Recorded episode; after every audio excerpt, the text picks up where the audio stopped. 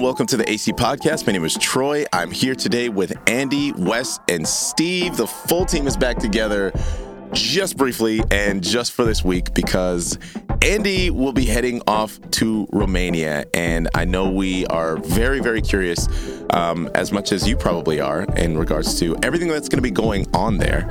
So, welcome to the show, guys. Uh, it's probably been a while that we've actually all been on here together. Yeah, it's good to be with you all. Yeah, it's been a long time. Everybody back just for Andy to take off again. Wes, we don't you understand. start we with understand me. how far you want to get away from us. Before we jump into things, uh, I think that we should mention that there's an event coming up that I'm actually uh, sad that I'm not going to be a part of. But Wes and Steve, uh, I'll be I'll be flying uh, while you guys uh, have the next ACLE on the Book of Revelation. That's right. Yeah, so that's coming up on Sunday, the 26th, 4 p.m. Pacific time. And so then you can figure out wherever you are what time it is. Um, we even have like a guy from Germany join us from time to time. It's like one o'clock or two o'clock in the morning his time. But anyway, we decided to tackle, you know, the book of the Bible that's the easiest to interpret. it's only the book of Revelation. so I, I've been telling the team uh, for the last couple of weeks that I come into this with some trepidation because, you know, just by necessity of it, we're going to be stepping on somebody's toes, right? But uh, but it's going to be a fun time of just kind of looking at this book from a thirty thousand feet kind of bird's eye view, uh, some bigger picture stuff, um, and uh, my hope is that it's going to really help us get a better grasp of this book that in many ways has a, a huge bearing on how we understand our life here and now. So I'm looking forward to it. Come join us. Um, if you guys want to sign up, there's still time and space for it, although space is limited. So do it today. ApologeticsCanada.com forward slash ACLE, and you should see it. Or you can just go to ApologeticsCanada.com and you can't miss it. It's right on the front page. I said, Steve, uh, after 1984, I want to do something where I don't have to deal with any conspiracy theories. I don't have to wade through anything controversial or political. So we just picked the most milquetoast book of the Bible we could find, and we just went from there. So it'll be it'll be fun. Been I know Steve and I have been both reading a lot and coming up with some different visuals and stuff that we're looking forward to sharing with everybody once they uh, once they get on and start interacting. Yeah, we, we we do have a way of just jumping into the deep end at AC, don't we? Yeah, it, it's Absolutely.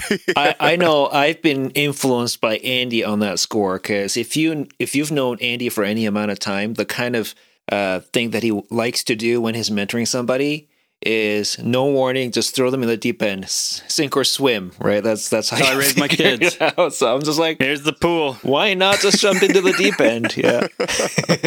Speaking about the deep end, we got a we got a uh, a beauty of a topic today. Yeah, take us into that, Andy. Today we're going to be talking essentially about, for starters, your your time in in Romania, and and you're going to be giving a talk out there. Why don't you let our listeners know what's going on? Yeah, yeah. So what happened was, first of all, if listeners have been following uh, my life at the moment, I've been uh, living a chaotic life of bouncing all over the place uh, within the the world and Canada. I don't normally live this way. Let me just say that right off the get go. and maybe some of you guys resonate with this, but it's like a, I call it the COVID storm. It's like things in your life that have been put off for the last three years have all like dog dogpiled into this this moment. Are you guys experiencing that too?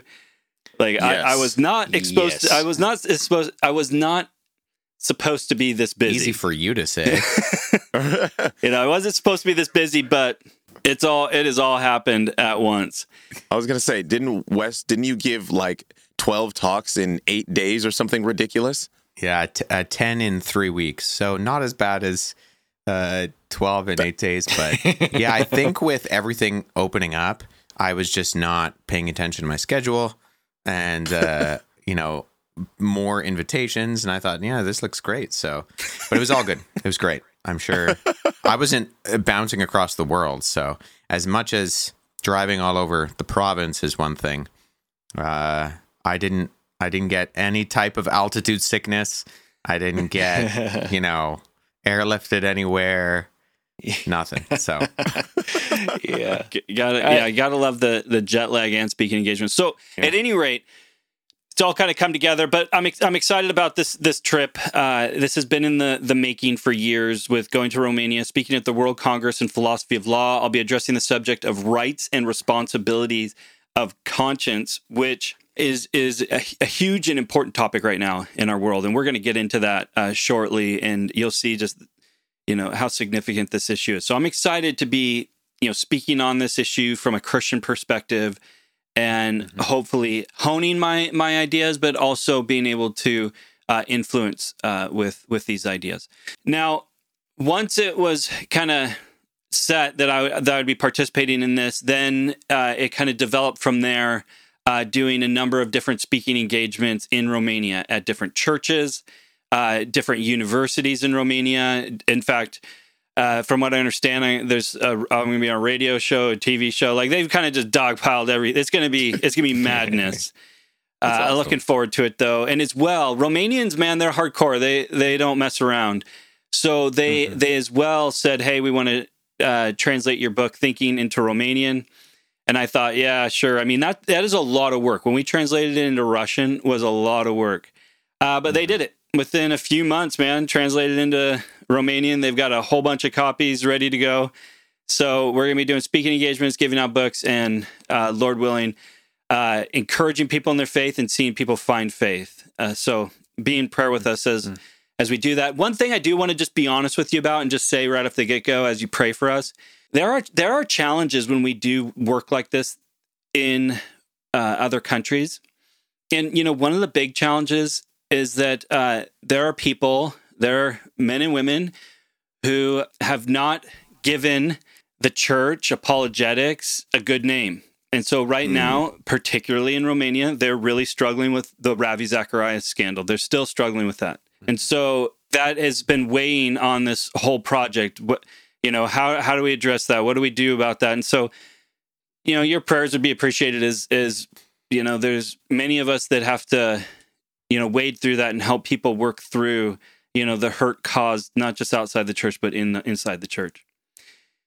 That's a really important thing to point out just as as before we get into these things i think um it's it's not said enough you know about the aftermath of ministry leaders falling out of grace and and all those different things. I think a lot of people just they feel as though you know okay well that happened all right, but they're not thinking about the countless numbers of people in that church, the the missionary leaders, the ministry leaders that are in those communities, and I think the church just needs to be more mindful, um, just in general, to to be praying for the healing of those communities because there's a lot of people that have to pick up the pieces. There's a lot of people that are getting blindsided, um, having nothing to do. Um, and this isn't just Ravi Zacharias Ministries. This is all kinds. On that note, Troy, uh, when I was out with Wes, when we were out in Toronto, uh, speaking at that conference that weekend or that week, uh, Bruxy Cavey was mm. arrested. Yeah, you know, and yeah. it was just another, you know, one of those moments where it's it's more than just trying to engage with what's going on in culture, but also dealing with what's going on in the you know in the church and in these communities that are hurting. Yeah, yeah, yeah, yeah. There are definitely ripple effects. So keep us in prayer. Uh, and maybe that's a good place to jump off when we talk about rights and responsibilities uh, yeah. of conscience. And what does this look like? Now, uh, what's being discussed at this World Congress, and particularly with, with what I'll be addressing, is is looking at uh, and dealing with Canada's uh, Charter of Rights and Freedoms, in particular. Now, this, of course, you know, conscience is being talked about, you know, broadly, you know, internationally, but within Canada, this is a significant issue to Canadians because this is an aspect of our of our uh, Charter of Rights and Freedoms. The Charter says, whereas Canada was founded upon principles that recognize the supremacy of God and the rule of law, the Canadian Charter of Rights and Freedoms guarantees the rights and freedoms set out in its subject only to such reasonable limits prescribed by laws as can be demonstrably justified in a free and democratic society. So many of you know that this idea of reasonable limits, of course, is, is really being questioned. You know, what are the reasonable limits of taking away someone's right of conscience? but as we get into today, you'll see that this idea of a free and democratic society is at the very heart of having a right of conscience. And in fact, I would say that this is one of the hallmarks of a democracy is that you have uh, a right of conscience. And everyone has the following fundamental freedoms, the, the charter goes on to say. And now I'll just list off, you know, these these ones that are pertinent to what we're talking about, but uh, A, freedom of conscience and religion, freedom of thought, belief, opinion, and expression. Let me just stop there for a moment. A lot of people don't realize that in Canada, you have the freedom of opinion, freedom of opinion and expression, including freedom of the press and other media of communication, freedom of peaceful assembly, freedom of association. Interesting. Now, I want to get into this topic then about this right of uh, conscience and freedom and religion, conscience and religion. I just want to say, as we get into this, that I am making a distinction here. And in fact, there's even legal precedent for this that conscience and freedom are not viewed as the same, that these are uh, distinct ideas, that you have a freedom of conscience and it can be informed by religion. And i would also argue philosophy. In particular today we're going to argue philosophy. It can be informed by that but but these are uh, distinct and should be treated as distinct. The freedom to have a conscience it just in, in a roundabout way it sounds really a really nice way of saying yeah you have freedom to have an opinion but we still get to decide that you're wrong. And we can enforce whatever laws we've put in place if we deem that you are wrong enough to have a consequence. This gets into an important conversation that, you know, we're going to get into more kind of later in the show, but but laws are your you know laws are interesting, right? Because laws are a society coming together saying that your conscience should come to this conclusion. But one of the aspects of uh, you know a free and democratic society is that there is the inherent reality that you and the society can err. Mm. Right. So, what do you do in those moments, right, when your conscience says that society has erred, that the law, in fact, is not correct? And we'll we'll get into that more. Before we do, let's let's do what all good philosophers and theologians do: define terms.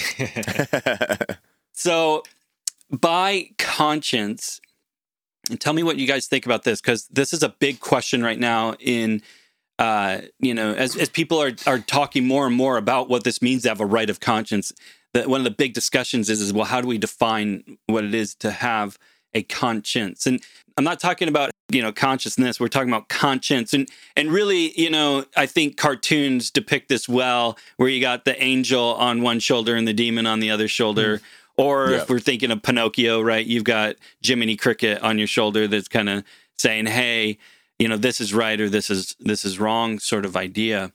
But as I've been playing this out, and tell me uh, how this sits with you, and I know you might need to like, you know, dwell on this a little bit, but I would argue that conscience is the moral guide and duty encountered within an I thou relationship.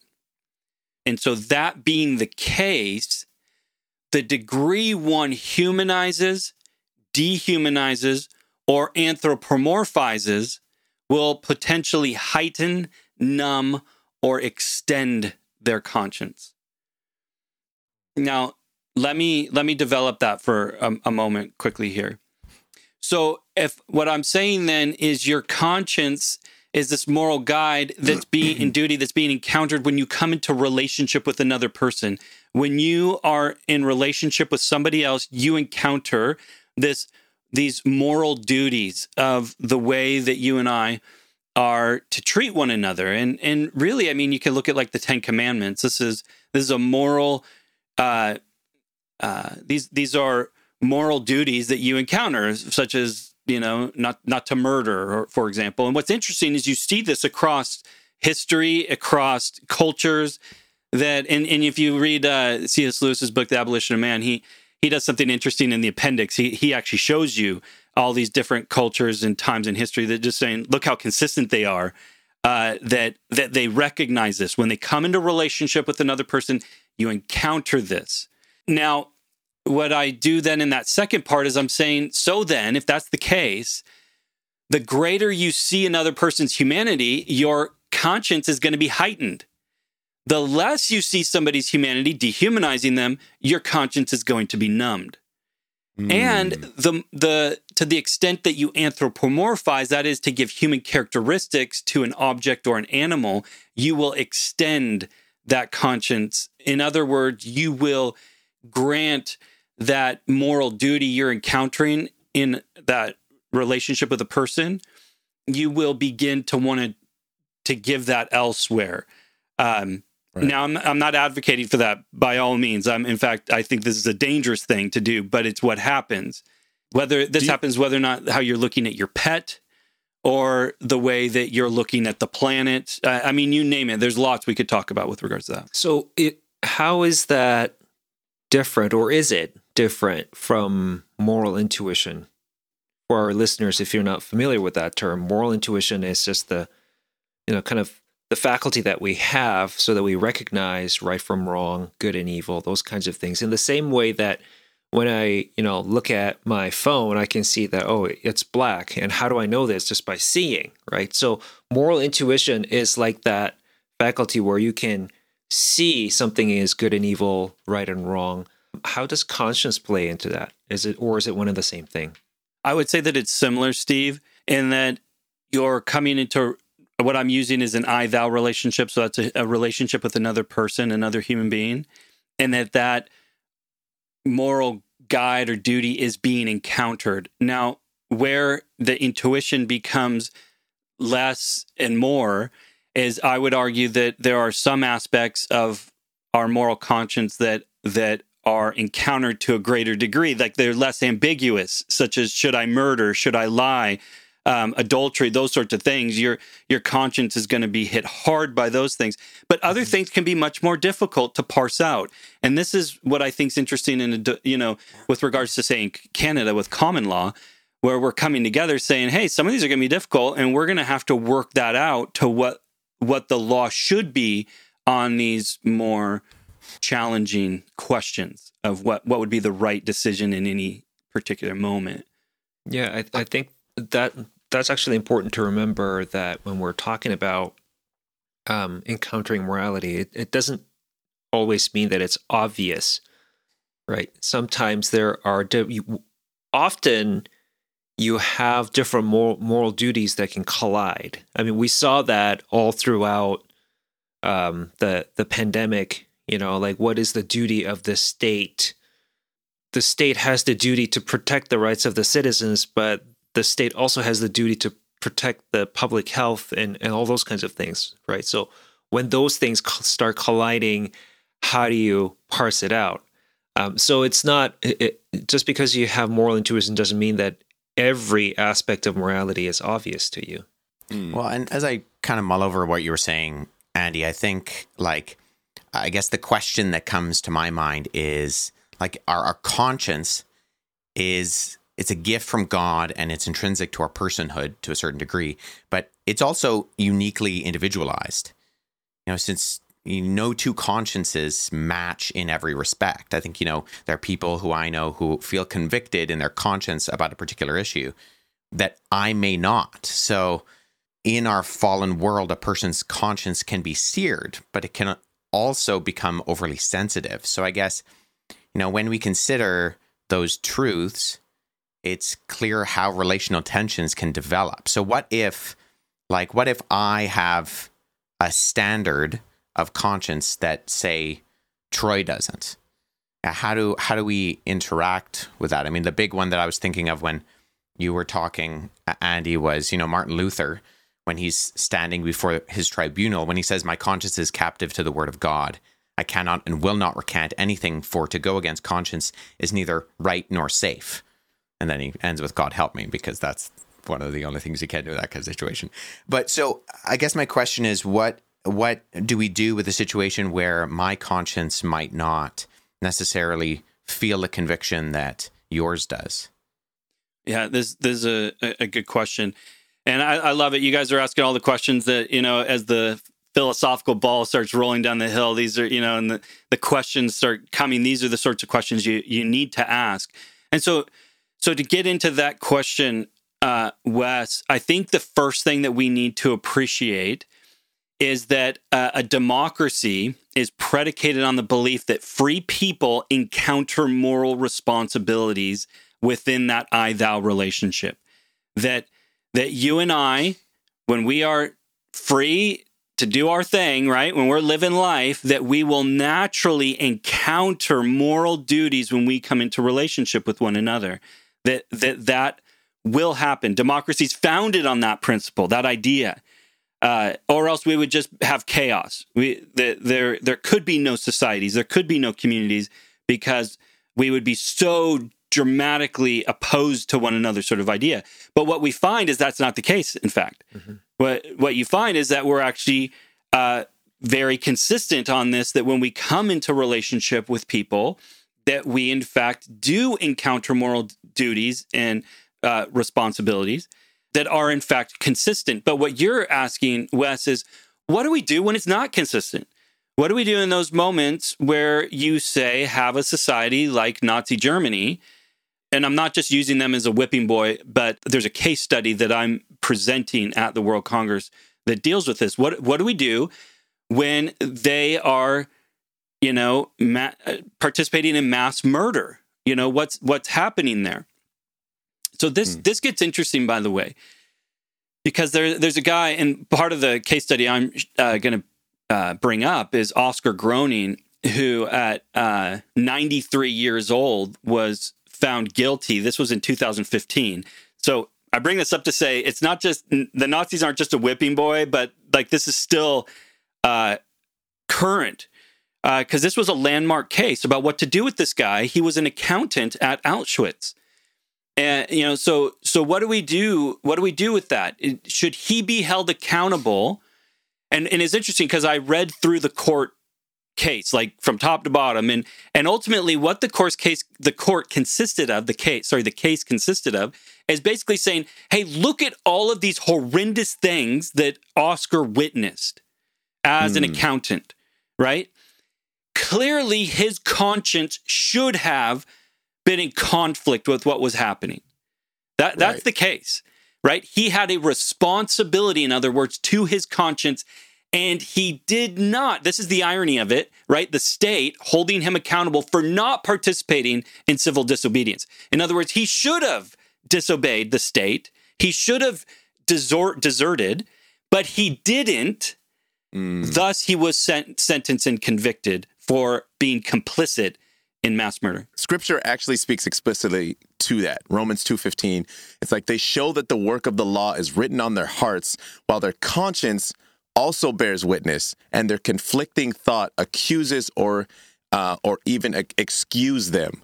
And so, just like you're saying, it like it's it's right there. Whether you if you don't do something or you don't say something, you're actually incriminating yourself one way or another. Let me now just advance this just one step further because I I need to answer just so I can answer Wes's question because I don't want listeners to be like, "Hey, he hasn't answered that question yet." That's my question. Jeez so I, have still got it in target, Wes. Uh, so what I want to do now is I just want to bring it bring it one step further because you could say, okay, well, what happened though with Oscar, like, and many others? You know, why why was their conscience not uh, in in conflict? Now, interestingly enough, Oscar's was, but there was different things at play. There's an interesting uh, journal article that was written though by a guy by the name of Leo Alexander. He wrote an article, and if anybody are interested in stuff that I'm talking about, I would highly encourage you to check it out. It's called Medical Science Under Dictatorship, and this was published in the New England Journal of Medicine in, on July 14th, 1949. Right, so this is right after World War II, and this guy Leo he worked under the United States Secretary of War Robert uh, Patterson as an Army medical investigator and later became a key medical advisor during the Nuremberg trial and writer of uh, part of the Nuremberg Code. Okay, so so I'm I'm I'm saying that because you need to appreciate this guy investigated this whole thing right after it happened, and here's what he said. Uh, it, you know, made this possible, and and really, Wes, this this is the answer to the question you brought up. He says science under, dic- under dictatorship becomes subordinate, uh, sorry, becomes uh, subordinated to the guiding philosophy of the dictatorship, irrespective of other trappings. The guiding philosophic principle of recent dictatorships, including that of the Nazis, has been Hegelian in that what was being considered rational utility and corresponding doctrine and planning was uh, has replaced moral, ethical, and religious values. Nazi propaganda was highly effective in perverting public opinion and public conscience in a remarkably short time. So, in other words, the philosophy guiding people's conscience will either bring them to see somebody like a Jew, for example, as a human being or not as a human being. In this case, they were not viewed as human, life unworthy of life, if you will. That was the mantra. And thus, they they were put to death and the and the conscience was numbed. Does that mean though that they are not accountable to the philosophies that they embraced and the in the conclusions that that led that led them? Because again this court case says no no no. Look what you witnessed and saw these were clearly human beings that you were treating in this way. And you are held accountable for those philosophies that you embraced that led you to participating in those horrific acts. Is this something like where where eugenics came into play? You know, immoral testing for medical discoveries is that something in that wheelhouse or Troy that that's exactly and in fact Leo talks about that that very thing in in his article that and, and in fact his article is one of the most difficult articles to read that I've read because he talks about and he interviewed and I think this is really interesting. He, it's not like he got this third hand he interviewed those people who, you know, had experiments done to them. He interviewed those people. He interviewed those doctors that did these things. Like this is like firsthand investigation of this and the sorts of things that happened were truly heinous what they did to these people. But yes, so that eugenics, right? Um, eugenics being a Greek word for uh, well born, was was the guiding principle uh, that that was uh, undergirding right? That it was the philosophy that was that was leading them to make these sorts of decisions with for the nazis what they would call the the Volk, right? Like this is the the german stock that they were seeking to preserve or improve. Mm-hmm. well one of the things that i find really interesting about conscience and freedom and all those kinds of things um, and, and, civil disobedience comes into this too, right? Like, because that's sort of the outworking of your conscience. If your conscience tells you that uh, a certain kind of law is unjust, well, how do you resist it? Um, and civil disobedience can come into the picture, like how Martin Luther King Jr., right, um, fought against institutionalized racism in the United States, or William Wilberforce. Well, I guess in his case, he, it wasn't so much civil disobedience, but like African Americans, they would do like sit ins and those kinds of things, uh, intentionally break the law, being willing to pay the, the penalty um, that comes with the breaking of the law. But all of that actually presupposes that there is something that's even more fundamental to the law, uh, which is morality, which you actually talked about just earlier about how you you encounter this right? This is not something you just invent. You encounter this. And so the law is only good as long as it, it matches that it, it is a faithful reflection of that morality. And um, so on the one hand it seems that we're held accountable to the state you know under the law that they legislate and those kinds of things. But in a much bigger sense, you're also held accountable to the moral law that undergirds all of that. So when those two come into conflict, what do you do? And this is what I find a little frustrating because, on the one hand, our society says there is no such objective moral law. It's just all on the sort of the Darwinian evolutionary perspective. These are just, there's nothing sacred to this moral law. It's just instinct that blindly kind of built up over time as, you know, these relatively advanced primates try to do life together. Or somebody like Freud might say, right? You know, this is just all our psychological instinct or whatever. So there's nothing sacred to, there's nothing objective about these moral laws. And yet we, we don't live like that today. Like people are held accountable to, you know, all kinds of moral violations. And we expect people to rise up and challenge the, the power structures of the day and all those kinds of things.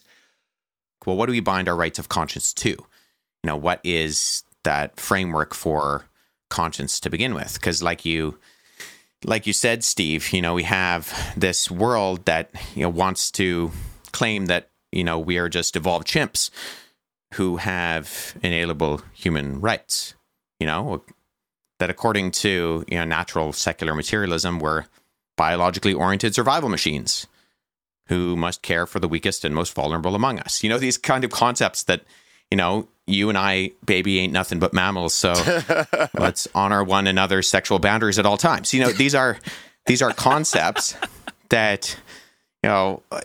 How do we jump from one to the other if we're just heirs of brutal evolutionary history? Uh, but we should spread our influence exclusively via education and persuasion and never by force. You know, these are concepts that I think we in a society would say, yeah, of course, like that makes sense uh, survival of the fittest, but also, you know, we should never pursue a mas- master race. Well, okay, but that thing over there.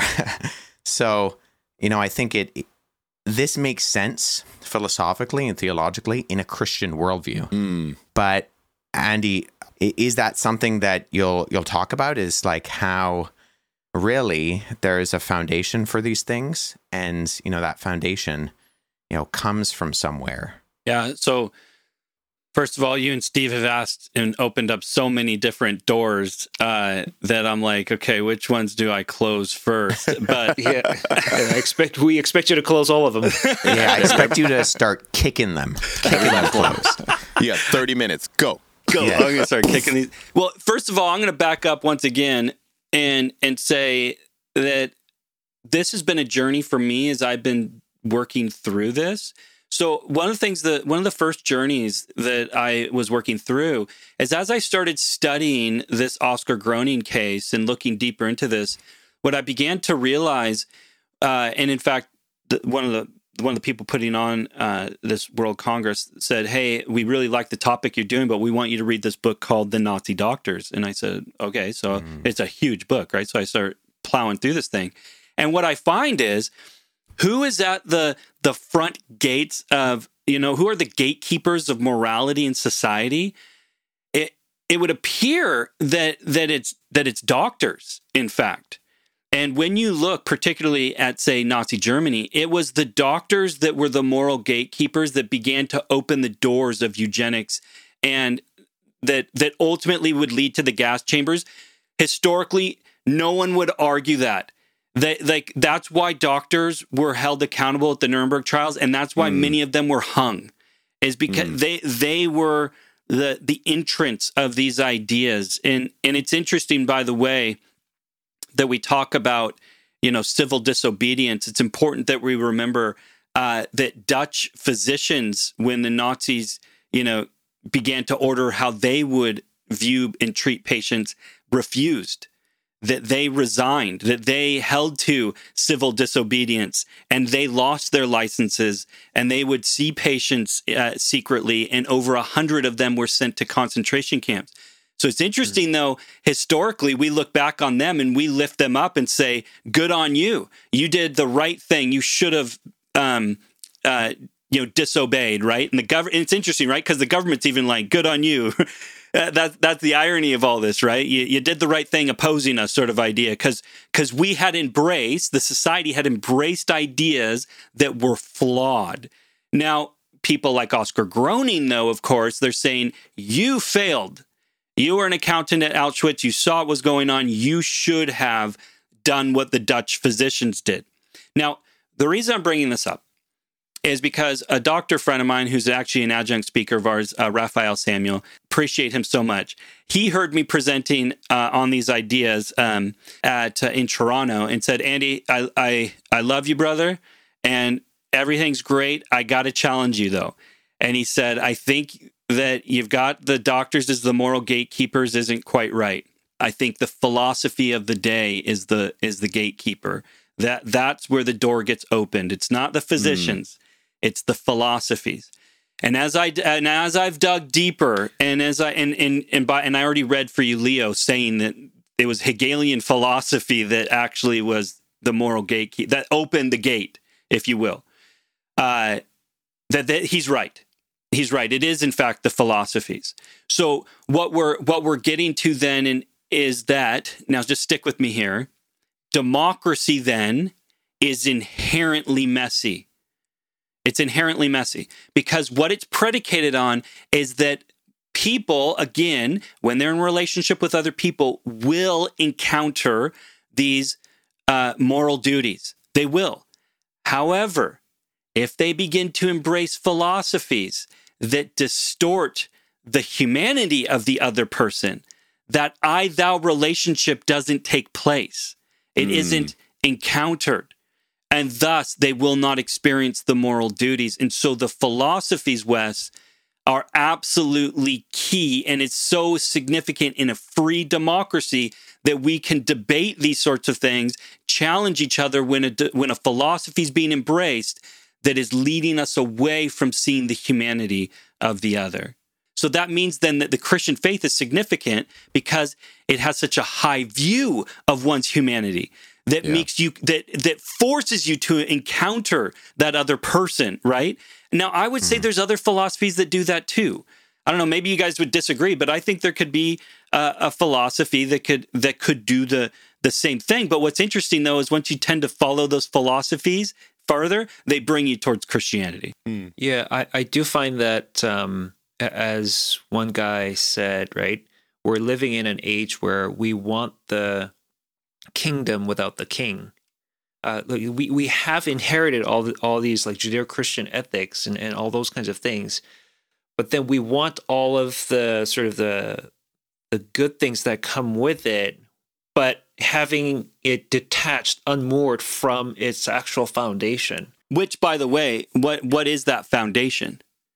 Mm-hmm. The foundation is God, right? like this right. is this is what Nietzsche talks about in, and I think uh, again. Carl Trueman was right to bring up in his book The Rise and Triumph of the Modern Self where he says we lost our moral anchor when we with the with when Nietzsche declared the death of God, right? Not that we killed God, but now we embraced a worldview, a philosophy in which God was not it was no longer an anchor and leads mm-hmm. to all the other sorts of philosophies you brought up, Wes. Yeah. Mm. It, it's interesting you mentioned Nietzsche because as I'm kind of doing my readings lately on transhumanism, posthumanism, and all that kind of stuff, Nietzsche gets brought up all the time because he actually really, I mean, if nothing else, you got to admire him for being really um, brave enough to follow his philosophy to its logical conclusion, right? you take God out of the world, this is what happens. And all you've got left now is are these like discrete selves, right? We're all detached particular selves, and all we've got left is will to power. That's all we have left. And if you read anything on transhumanism, posthumanism, that's what it is. You're it's self mastery. All that you're doing is you're recreating yourself through your will.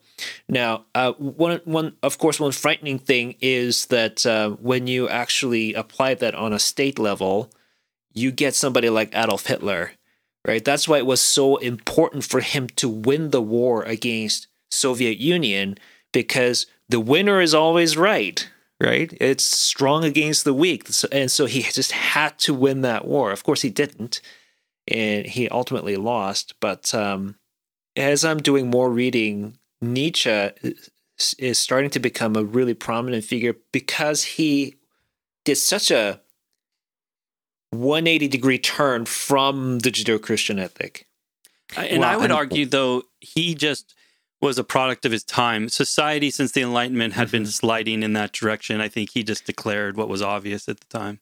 Yeah. Well, and what I've always found interesting about Nietzsche is that if you read a lot of his stuff, you find out he's less arguing that God isn't necessary or that it's wrong or you know it's kind of the the Richard Dawkins Sam Harris kind of arguments. He's arguing that he doesn't like God more than he's arguing that he you know God isn't true.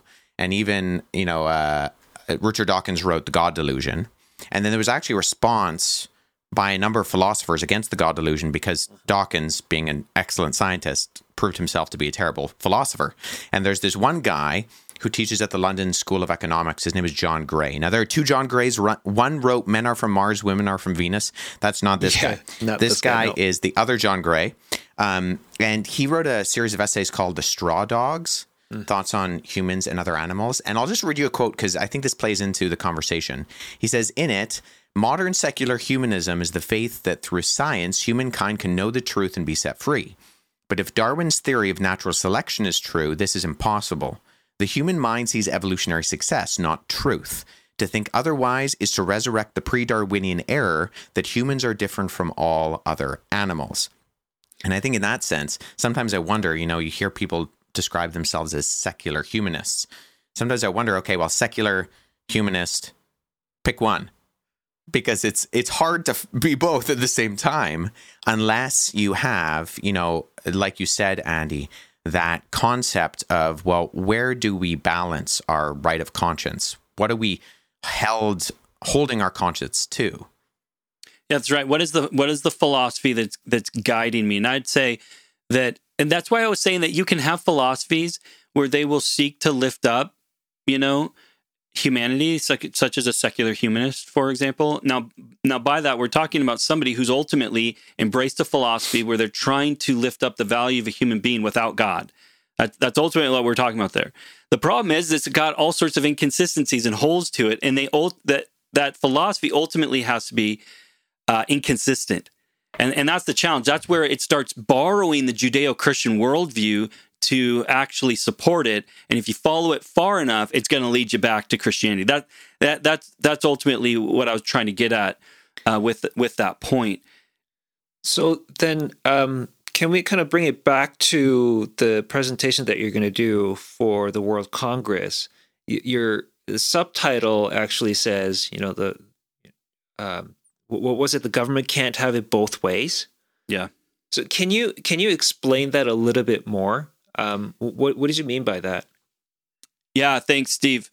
Uh, this this kind of brings us back to asking the question: If this is the case, if conscience goes astray when it embraces philosophies that, for you know, that dehumanize, are is that happening today? Uh, are, what kind of philosophies are we embracing today? Now, you've already brought up some of them, but I particularly just want to um, bring up one in particular uh, and that's in the medical profession. And this is where I see currently uh, this inconsistency taking place, particularly in Canada, where the courts want it both ways, where they want to tell you what to do and then hold you responsible for uh, what you do at the same time.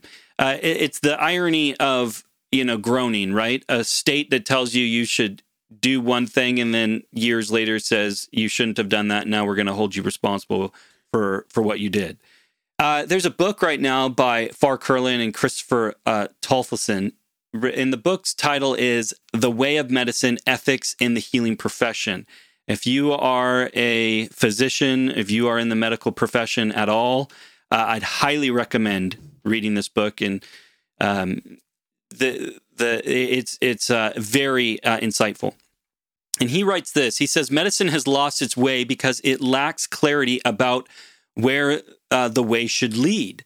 We no longer have a shared public understanding of what medicine is for and what the end of medicine is or should be. Rather, medicine has substituted for its once clearly recognized person something uh, amorphous, subjective, and shadowy. As a consequence, the norms that medical professionals and professional ethicists bring to medical practice are devoid of objective content and radically deficient for guiding doctors and protecting patients. In answering the question, what is medicine, according to the provider of services model, I just want to pause there for a moment. What what he does, what these authors do that's so significant is they've they've they've really got their finger on a key problem right now that's global, but particularly in Canada, and that is that we have now begun to embrace a philosophy that views our physicians as providers. Mm. They are providers. It is a very reductive, dehumanizing way of viewing a physician. They are a provider of services instead of uh, what ultimately these authors put forward as the way of medicine. Like, what does it look like to actually seek the flourishing of another person that that medicine was was always intended to be. Now, uh, notice why I'm bringing this up because you might be like, "Well, why are we talking about doctors?" Again, doctors tend to be the precursors for a society that's embracing faulty philosophies that are leading them astray. We've seen this historically. And so what's happening? We're seeing this again with our physicians. And they are the ones that are being put into the the moral challenge of whether or not they are going to follow the philosophies that a society's embraced currently, such in Canada, or if they're going to stand up against it. And and so it's not surprising then what he goes on to say here. Um, he says medicine uh, comprises a set of technical skills that are to be put to work to satisfy patient client preferences in this provider model. Healthcare workers are providers of services, and these services are undertaken for the sake of patient well being, understood principally in terms of satisfi- satisfying the patient's wishes. In the context of an individualist and consumeristic environment, notice this is the philosophy. Uh, these efforts all tend to default to three norms. And this again is the philosophy what the law permits, what is technologically possible, and what the patient wants. He then goes on in the book to say this, and this is really important to understand with what's happening in Canada right now. And again, this is globally, not just in Canada. Uh, it's no surprise then uh, that declining professional authority is followed by second consequence a crisis of medical morale. Insofar mm. as medicine merely provides desired services, its pretense of moral uh, seriousness is a charade, and its attempts at professionalism are a facade. The practice of medicine is characteristically grueling with long hours spent under taxing circumstances. Is it surprising that physicians who experience themselves largely as merely functionaries asked to set aside traditional medical norms, religious convictions, and their best judgment, right of conscience, suffer high rates of burnout. Jeez, that's a pretty pivotal thing to point out because I think if if you know for any listener on here who may be listening to this podcast and they're like, "Man, this is over my my head." Like I think that's a really really key point to bring out right there because we've been given a perfect case study with COVID, right? We we even call it yeah, like our our medical our medical services and all those sorts of things and we've seen the way we've talked about you know our the health officials in our different provinces and those sorts of things and i and i think like that's really the nail on the head is they are operating under a system of thinking that we have created for them and so how could we possibly expect anything different mm. and I, and maybe this is a moment even even for as someone from the church as a person of faith how on earth could we expect something different from the world system for them to cater to us? Because whether we like it or not, even though I would say even the most Christian person that is out there have looked at the medical professional field as merely people who you offer me a service. My my taxes are paying for this and da da da da da da. I mean, your subtitle is the government can't have it both ways. Well, neither can society, and that's where it starts. I, I think you're bringing up a really good point, Troy this could be one of the inherent flaws of a socialist system of medicine is that mm-hmm. it's easy to buy into a philosophy that it's that it's the society or the government that calls the shots. Yeah. And what we're seeing right now is the conscience of doctors is being violated. And that's even being acknowledged that they are violating it.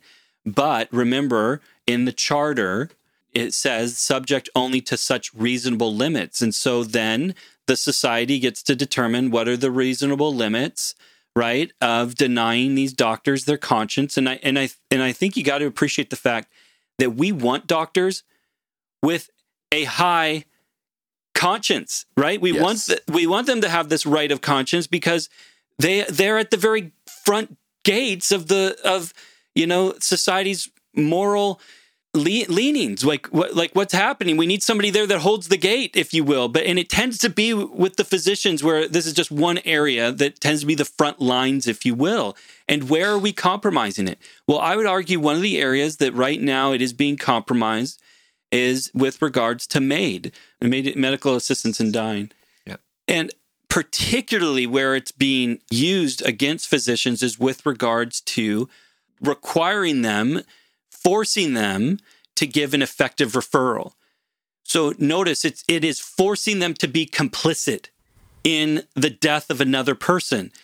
Now, again, I'm bringing all this up because one, it relates to the Oscar Groening case, uh, and B, that notice that we're not dealing with like some difficult issue of conscience. We're not dealing with one of those, you know, issues that needs to get debated and and people have been unsure of throughout history. No, no, no. This is one of those issues, death, right? Taking of another life that we have been incredibly consistent on throughout human history that this is wrong. And now you've got a society that's saying, no, doctors, you are a provider of services and you will provide this service, even if it goes against your conscience. and that's you you mentioned socialized medicine earlier. Um like i i grew up in a slightly different environment growing up in south korea. Their medical system looks a little bit more like that of the us right? And um and especially growing up in south korea we're always worried about you know communism and socialism just to the north and all that kind of stuff and um one thing that that um, i've been thinking about is yeah, one of the dangers of socialized medicine is precisely that all the power is concentrated in one body, right? The basically the government decides how to, you know, they they can ultimately decide who gets, um, who gets medical care and who doesn't, and they're going to call the shots on whether you are life worthy of life right? And you see this in the beginning of life and end of life issues like abortion and euthanasia and those kinds of things. Now, if uh, Steve, if we could just make Yeah. one quick adjustment to what you're saying, Yeah. and that is in this case, it to be fair, it's not the state that's saying life worthy of life, it's the individual. But it's the state that is allowing the individual Allowing, to have right. that kind of power that overrides another's conscience. Yeah, that's that's uh, that's a good adjustment. Thank you for that. Now, on the flip side, though, like because you might be tempted to think, oh, then we should totally go with the sort of the American style, whatever. Um, but on this kind of a system too, you're going to have flaws. So, for example, you have an insurance company, right, like a health insurance company, saying, oh, we're not going to cover you for this treatment, but we're going to cover this uh, pill if you are going to opt for, you know, you know, basically doctor assisted suicide. We'll cover that pill for you, but we're not going to cover this expensive treatment, right? So whether it's the government or a big company or the individual person, at the end of the day, what you have is, well, humanity is broken. If if it shows nothing else, humanity is broken. Um, and, and so yeah, you're you're going to. It's one of those weird things. It doesn't matter what system you adopt, you're going to feel the effect of that fallenness of humanity. And and we, we live in a country where our leader is called a prime minister. A minister means servant. That's right. Do you think that Justin Trudeau views himself as the prime servant? I mean, I I think I can leave that up to you. I mean, that's why we call pastors ministers, right? A minister of the gospel, a servant of the gospel. And maybe that was idealistic at the beginning when we sort of adopted the parliamentary system from the UK when we were a British colony.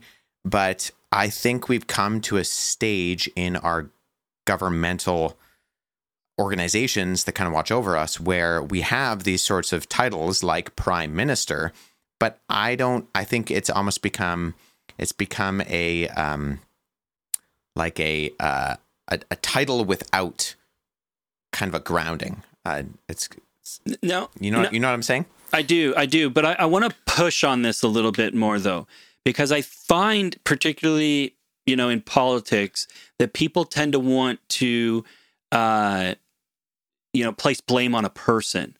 But what I what I'm suggesting, and I'm not saying you're doing this, Wes, but but what I'm saying is the the blame is actually on the philosophy that gets embedded in the society and in the government. And this is why democracy is so important that you have free people that can argue and debate so that we can correct. See, notice, notice that what we're saying here then is right of conscience goes with responsibility because uh, within a democracy, it's in, it's in, it's inherently flawed. It can go astray, and at times must be corrected. So if we if we go back, if we circle back to this whole um, effective referral, for example, uh, I'll just read for you uh, this excerpt from College of Physicians and Surgeons of Ontario. So notice this is a body that is directing our physicians, but they are being guided by a philosophy. It, it, it's not just an individual; it's it is a it is a group of people that have bought into a way of thinking. Now, notice what they say. They say that physicians must not abandon the patient and must provide the patient with an effective referral. Physicians must make the effective referral in a timely manner and must not expose patients to adverse clinical outcomes due to a delay in making the effective referral. And it goes on.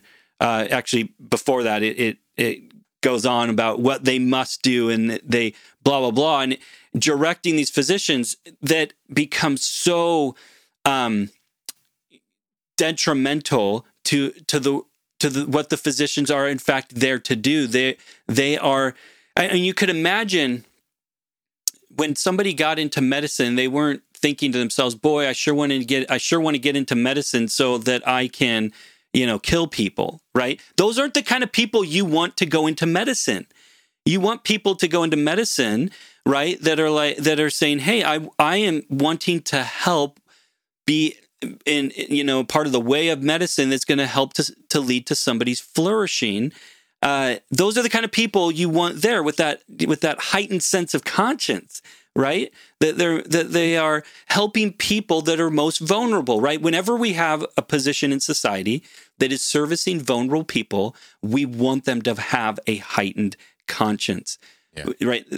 We hold them to a high standard, right?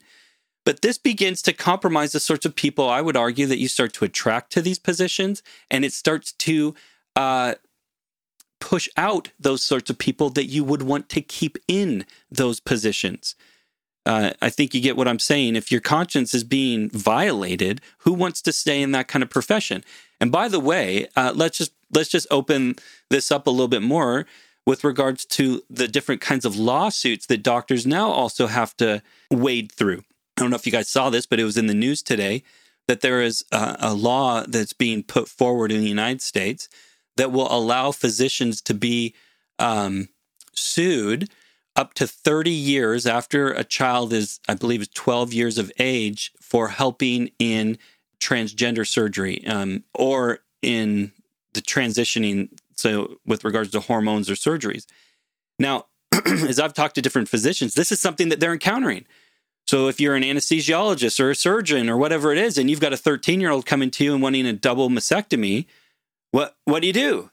Right? Again, it's just again, it's that they they're at the front lines of that moral gate.